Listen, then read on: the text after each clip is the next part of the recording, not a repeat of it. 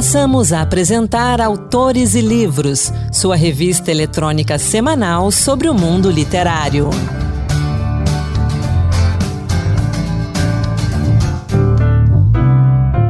A partir de agora, Autores e Livros, sua revista literária de toda semana. Sou Anderson Mendanha e hoje vamos falar da imigração alemã no Brasil, do mais recente romance de Patrícia Mello e teremos também a poesia de Audálio Alves. Vamos juntos!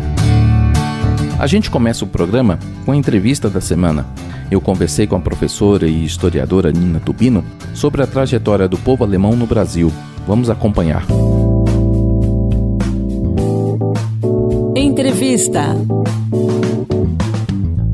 A gente conversa agora com a professora, historiadora, jornalista e poetisa Nina Tubino sobre o seu mais recente livro, Caminho dos Alemães no Brasil, Suas Vidas, Suas Histórias, publicado pela Tagore Editora, no qual ela fala sobre o papel dos germânicos aqui no Brasil. Professora Nina Tubino, bem-vinda ao Autores e Livros, uma alegria poder conversar com a senhora. Para nós também é uma satisfação muito grande estar aqui. Professora, esse é seu terceiro livro, né, sobre a presença dos alemães no Brasil. Fala um pouquinho desse trabalho para gente. É, três livros, porque desde a minha infância eu tinha vontade de escrever a história dos meus antepassados. E realmente uma história que veio da Alemanha e, e viveram no Brasil, mas com grandes problemas. Houve uma época que a Alemanha estava muito empobrecida e então o Brasil precisava melhorar a condição numérica da população, então pediu para entrar vários vários países encaminharam enviaram imigrantes para o Brasil, inclusive a Alemanha. E essa foi a razão, assim, que o Brasil recebeu é, simultaneamente, às vezes, como foi o caso da Itália, né, que veio logo em seguida dos alemães vieram os italianos, depois os poloneses. Como é que foi o trabalho de pesquisa, então? A senhora diz que tinha o desejo de escrever essa história desde a sua adolescência, juventude. Como é que foi esse trabalho de pesquisa? É, eu tinha 14 anos quando comecei a conhecer a literatura. E minha paixão por pesquisa histórica é muito grande. Mas ela começou realmente porque meu pai, de origem alemã, ele sempre contava que ele ouviu do avô dele como é que eles chegaram no Brasil, o avô dele com a família, a esposa, um filho de 12 anos e um de 3 anos de idade. E quando chegaram aqui, logo depois, os índios mataram, porque eles matavam as pessoas que vinham ocupar o uhum. território que eles entendiam ser dele, mas que o governo já tinha dividido, né, para a imigração alemã e italiana.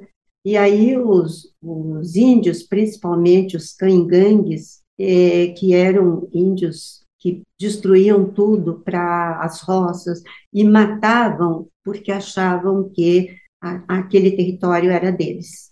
Então, a minha bisavó e o filho de 12 anos foram assassinados pelos índios e o de 3 anos foi levado para Taba. Mas este livro, eu viajei, é uma viagem, o que eu fiz por ele, nele, diferente dos outros dois anteriores. Então, é, este aqui eu, eu tento colocar, minimizar toda a violência e a tristeza que eles sofreram, que foi grande, muito uhum. grande, e com morte principalmente. O pai, que era o bisavô, é aquela criança de cinco, de três anos que viveu com os índios até quase fazer doze, como havia na tribo uma determinação de que crianças só matavam depois de 12 anos. Uhum. Então, ele sabia que estava perto da vida dele. E ele nunca deixavam ele sozinho.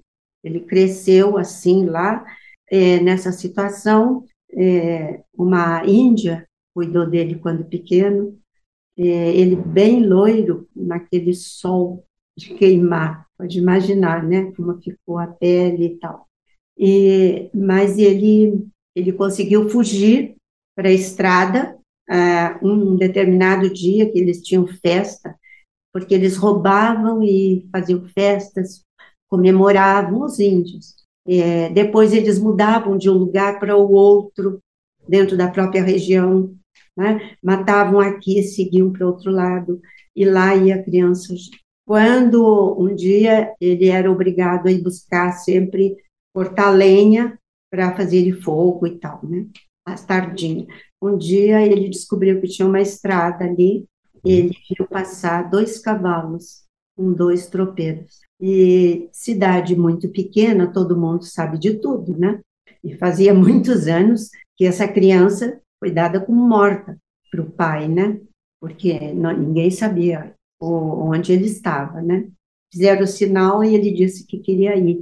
Levaram, levaram para uma fazenda onde dormiram, os índios foram atrás, mas não conseguiram prender o menino, e levaram depois para o centro de São Leopoldo, para departamento né, de polícia, e ele reencontrou o pai. A história é que ele reencontrou o pai e passou a morar com o pai, casou, teve filho, tudo, o pai ali. O pai morreu com 80 e poucos anos. Mas o meu pai ouviu essa história toda, né?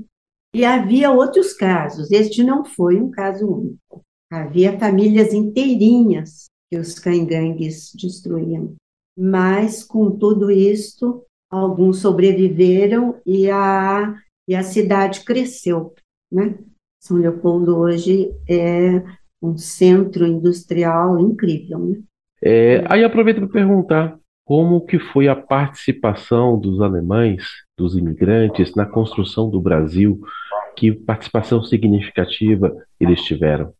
Eles eram alemães austríacos, mas a caminhada deles dentro da, da Alemanha ficava mais. É uma região que praticamente vieram todos os alemães do mesmo grupo, uhum. é, mas no Brasil, na Alemanha Central. Então, é, a partir daí, eles começaram a trabalhar com agricultura e depois progrediram com outras, é, de outras formas também, né? Sim, quando eles vieram, eles tinham a promessa realmente da, de trabalhar na agricultura. A maioria deles ficou com a agricultura, mas alguns tinham formação. Por exemplo, eu falo desses de 1824 no livro, mas eu falo também, por exemplo, daqueles que vieram bem antes de 1824 e ocuparam Recife, no tempo uhum. em que a região foi ocupada pelos holandeses, né? E aí, aqueles alemães que vieram naquela época, eles eram todos especialistas nas suas profissões. É, um era sapateiro, o outro, outro, fazia chapéu, o outro fazia terno, o outro fazia piano. É muito interessante essa questão do piano, porque a, eles mandavam para a madeira para a Alemanha, porque não havia como é, tratar o piano aqui, né? Uhum. Então, o piano, a madeira ia para lá, voltava formando um piano, e aí eles terminavam, concluíam, né, os, os pianos, que era uma, uma, um instrumento que no, em Pernambuco, no Recife, a maioria da população tinha um piano em casa para as filhas aprenderem música, né? Isso era comum lá. Leopoldina. Uhum. A dona Leopoldina, sim, a nossa imperatriz casada com Dom Pedro I ela tem um papel muito especial é, que ocorreu, e agora que nós estamos nos 200 anos da independência, uhum. Né, é preciso lembrar a figura da dona Leopoldina, porque ela passou para a história sem ser muito, é, muito é, digamos assim, pesquisada, né? Sim. Mas ela era uma mulher forte, uma mulher que tinha determinação, e que muitas vezes, não foi uma única, muitas vezes ela aconselhou o marido. Eu lembro, por exemplo, do fato de que quando começou a guerra no sul do Rio Grande do Sul com a Argentina, e o Brasil não tinha população é, militar suficiente para enfrentar a guerra, ela chegou e disse para o marido assim: por que não chama os alemães se tu não tens, né, é, um número de, de soldados capazes de enfrentar essa guerra? E foi o que ela fez. Vieram os Brumers. Os Brumers eram rapazes jovens, a maioria jovem, que vieram com todas as condições, né, que o governo ofereceu e foram é, lutar a favor do Brasil é, naquele período da, das guerras platinas. E a dona Leopoldina foi mentora disso, como foi mentora no dia em que, na situação em que Portugal colocou o Brasil, né? Ele queria, ele queria a volta do imperador uhum. e a, a, o problema foi grave. Essa é uma história que a maioria das pessoas já conhecem até, né? Mas a dona Leopoldina ela, ela foi figura importante naquele momento. Então, há 200 anos atrás, ela, uma mulher, tomou uma decisão, porque ele estava em viagem, o D. Pedro, né? Uhum. E José Bonifácio e ela tomaram uma decisão, e ela disse, né? Foi atrás e, e disse, não, é assim, assim. Professora Nina Tubino, Obrigado por essa conversa, obrigado pela presença da senhora aqui no Autores e Livros. A gente deseja sucesso com esse livro e a gente gostaria de, em outra oportunidade, conversar com a senhora também sobre suas outras obras, né? A senhora também escreve poesia e tem outros livros, então eu deixo o convite. Se possível, volte para conversar com a gente em outra oportunidade. Obrigado. Eu tenho um livro sobre a Amazônia, pequeno também, mas eu andei pela selva e escrevi um livro sobre a Amazônia. E tenho outros livros também, tem livros de poemas, e, enfim.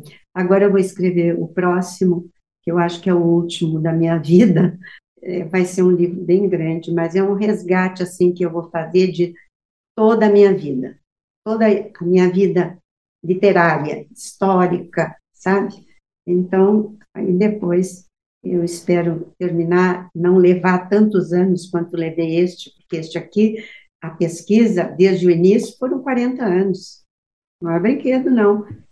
Eu não conseguia as traduções no Brasil do alemão, do alemão ortodoxo, né? Uhum. Alemão que não é o alemão de hoje, né? Na linguagem. E, e aí os pastores não, não sabiam traduzir aquilo para mim também, o, o, tempo foi passando, por isso, 40 anos depois é que eu consegui editar esse livro que está aí. Obrigado mais uma vez, professora. Até a próxima. Obrigada, agradeço muito a oportunidade. Caminho dos Alemães no Brasil, de Nina Tubino, tem 112 páginas e pode ser encontrado na livraria Martins Fontes Paulista, em martinsfontespaulista.com.br por 42 reais. E outro livro bem interessante para conhecer a imigração alemã é 1824 Como os alemães vieram parar no Brasil, do historiador e escritor Rodrigo Trespa, que narra a chegada dos imigrantes de língua alemã ao Brasil e a formação das primeiras colônias no século XIX. O livro mostra como os alemães participaram das instalações das nossas primeiras colônias agrícolas, fala do surgimento da Igreja Protestante Brasileira e até mesmo de um plano para assassinar Dom Pedro I. Por meio de documentos e diários de viagem, Trespa insere uma vasta pesquisa histórica numa envolvente narrativa que conta uma história fascinante e pouco conhecida sobre a formação do Brasil. 1824 como os alemães vieram parar no Brasil, de Rodrigo Trespa, editado pela Leia, tem 384 páginas e pode ser encontrado facilmente nas livrarias e portais de livros a partir de 31 reais. Na coluna Clube do Livro, a escritora e professora Celina Muniz fala de um livro cuja leitura dói. Clube do Livro Quando a leitura dói. Este texto poderia se chamar Abraçada a Minha Dor, numa quase paráfrase do título de João Antônio. Porque é assim que me sinto em relação a uma das leituras em que ando me arrastando desde julho e sobre a qual vou comentar aqui neste artigo. Refiro-me ao romance mais recente de Patrícia Mello, Menos que Um, São Paulo, Editora Leia, 2022. E vou logo avisando para que não paire nenhuma dúvida. Patrícia Mello é minha escritora predileta herdeira da verve de Rubem Fonseca, seus contos e romances demonstram tudo o que considero de valor na literatura. Excelência no manuseio da língua, sacadas surpreendentes na condução da narrativa, abordagens geniais de todo tipo de temáticas, mas, sobretudo, as de relevância política e social, como a situação do tráfico nos morros do Rio, em Inferno, ou dos casos de violência e assassinato de mulheres no Acre, em Mulheres Empilhadas. Enfim, a quantidade de premiações que ela já ganhou diz muito também sobre o primor da prosa de Patrícia Mello. Sabe aquele livro que você não consegue largar enquanto não termina? Geralmente é assim que me sinto quando com um livro de Patrícia Mello em mãos. Lembro que livros como Elogio da Mentira ou Escrevendo no Escuro li em dois dias, mas não dessa vez. Como disse, faz uns meses que me arrasto na leitura de menos que um e explico. Esse livro dói. O romance trata de diferentes personagens unidos por um mesmo fio condutor: a rua. Desempregados, refugiados, abandonados, violentados, esquecidos, toda sorte ou azar de excluídos que vivem na rua de uma nada fictícia cidade de São Paulo. E como diz um dos personagens do romance, que também é escritor, a rua dói. Em torno disso, uma miríade de tipos envolvidos nesse universo dos canalhas que revoltam, o miliciano cruel, o pastor corrupto, aos solidários que consolam, a jornalista engajada, a líder de ocupação. Alguns trechos me fazem beirar as lágrimas. E assim, eu, que por uma questão de sanidade mental tenho evitado certos assuntos, pessoas e situações, sinto-me entre a cruz e a espada com essa leitura. Ao mesmo tempo em que quero usufruir do seu deleite, também quero me poupar do seu desprazer. Mas sei que é preciso assumir a dor, sugá-la em toda a sua dolorosa condição de ser, bebê-la até a última gota.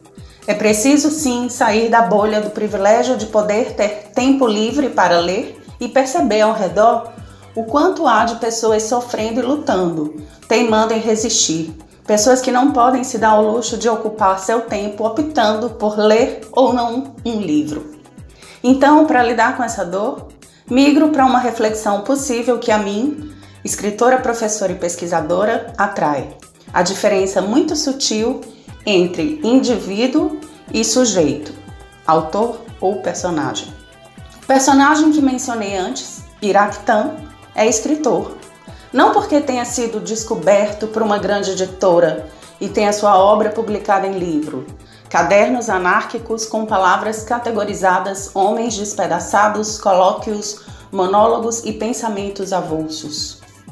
Não porque tenha alçado o topo na lista dos mais vendidos e tenha sido convidado a dar autógrafos e entrevistas. Antes, Iraquitan já era conhecido pelos colegas de rua pela alcunha de escritor, já era fascinado pelo poder e plasticidade das palavras e fazia o que faz efetivamente uma pessoa que escreve. De caderninho em punho, Iractã escrevia, soubessem disso e o celebrassem ou não. E como escritor, tentava dizer o mundo a seu redor, à sua maneira. Em determinado trecho, surpreso com a atenção que passou a receber dos colegas, o personagem de Iractã reflete. Nenhum roeiro gostava de ser retratado. Vai fotografar sua mãe, gritavam para os que tentavam registrar a miséria das ruas, com a intenção de publicá-la nas redes sociais, junto da foto do filho, da placa Foda-se, do prato com vegetais orgânicos e da praia do fim de semana. Contudo, as putas, os cracudos, os mendigos, os catadores, os desempregados, os bêbados da maloca, mesmo sem saber exatamente do que se tratava, demonstravam interesse em participar dos seus cadernos anárquicos. Mas o que eu gostaria mesmo é de dizer a Patrícia Mello que seu livro me dói muito, mas que também é um alento, porque me faz perceber que ainda sou capaz de me escandalizar e de me doer com a dor do outro. É um primeiro passo para a gente tentar mudar as coisas ao nosso redor e ter um pouco ainda de dignidade humana. Espero dar conta dessa dor até o fim deste ano. Espero também que o próximo ano seja de mais esperança para nós no Brasil, sejamos leitores ou não. Menos que um, o mais novo romance de Patrícia Mello, está disponível tanto na versão digital quanto na impressa nas livrarias e portais de livros. Agora, Que tal um livro que traz referências literárias, poéticas, musicais e políticas? Em Folias de Aprendiz, do poeta e dramaturgo Geraldo Carneiro, as lembranças da infância e da juventude do escritor trazem menções a ídolos como Carlos Drummond de Andrade, Franz Kafka, Essa de Queiroz e Milor Fernandes, com quem ele construiu uma amizade ainda jovem. Inclui cenas protagonizadas por figuras como Jânio Quadros e Juscelino Kubitschek, de quem seu pai foi assessor. Também conta histórias muito bem humoradas, a exemplo dos incontáveis porres com Vinícius de Moraes e as noites no restaurante Antônios, na Zona Sul Carioca, ao lado de outros amigos como Tom Jobim. Folias de Aprendiz, que chega às lojas pelo selo História Real, da editora Intrínseca, também celebra os 70 anos de vida e 54 de carreira do poeta e pode ser lido como um romance de formação ou mesmo uma saborosa crônica de costumes. O livro impresso custa R$ 59,90 e o e-book R$ 29,90. E chegou a hora da poesia. O Encantos de Versos de hoje é dedicado a Audálio Alves. Encantos de Versos Poemas que tocam. Olá, hoje o Encantos de Versos traz para você o poeta pernambucano Audálio Alves, que viveu de 1930 a 1999. Natural de Pesqueira, Pernambuco, além de poeta, Audálio Alves dedicou-se ao magistério, foi advogado e redator do Jornal do Comércio de Recife. Em 1954, estreou na poesia com a obra Caminhos do Silêncio. Em 58, lançou Olhar da Sede. Em 1961, Alicerces da Solidão, de onde selecionei para você Soneto de Linhagem.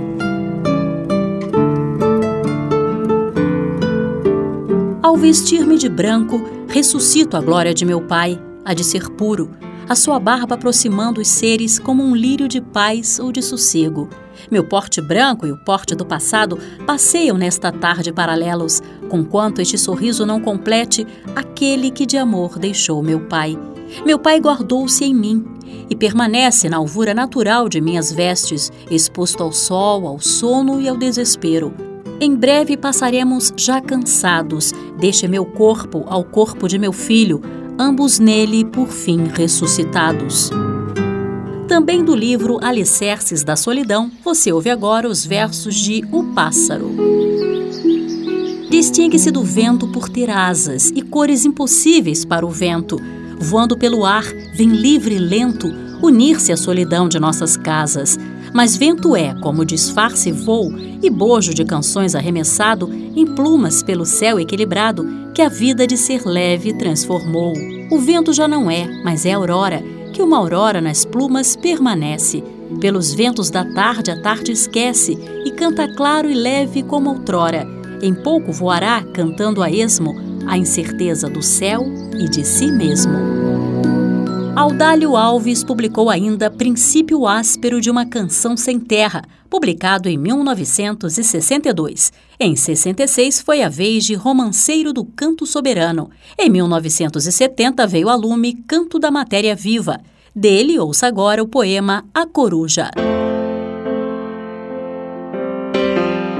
Não é uma ave enxerto de andorinha e vento, nem uma pedra sem pouso buscando ninho ao relento talvez solidão plumada e geral de uma ave que voa no seu convento. Parece o núcleo de que o tempo brota como circunstância. Recuada ao bico de si mesma fora, seu canto contornado de paredes, dentro dele mora. Cavando o escuro, semeia e colhe a sombra que a prolonga ou que a alimenta.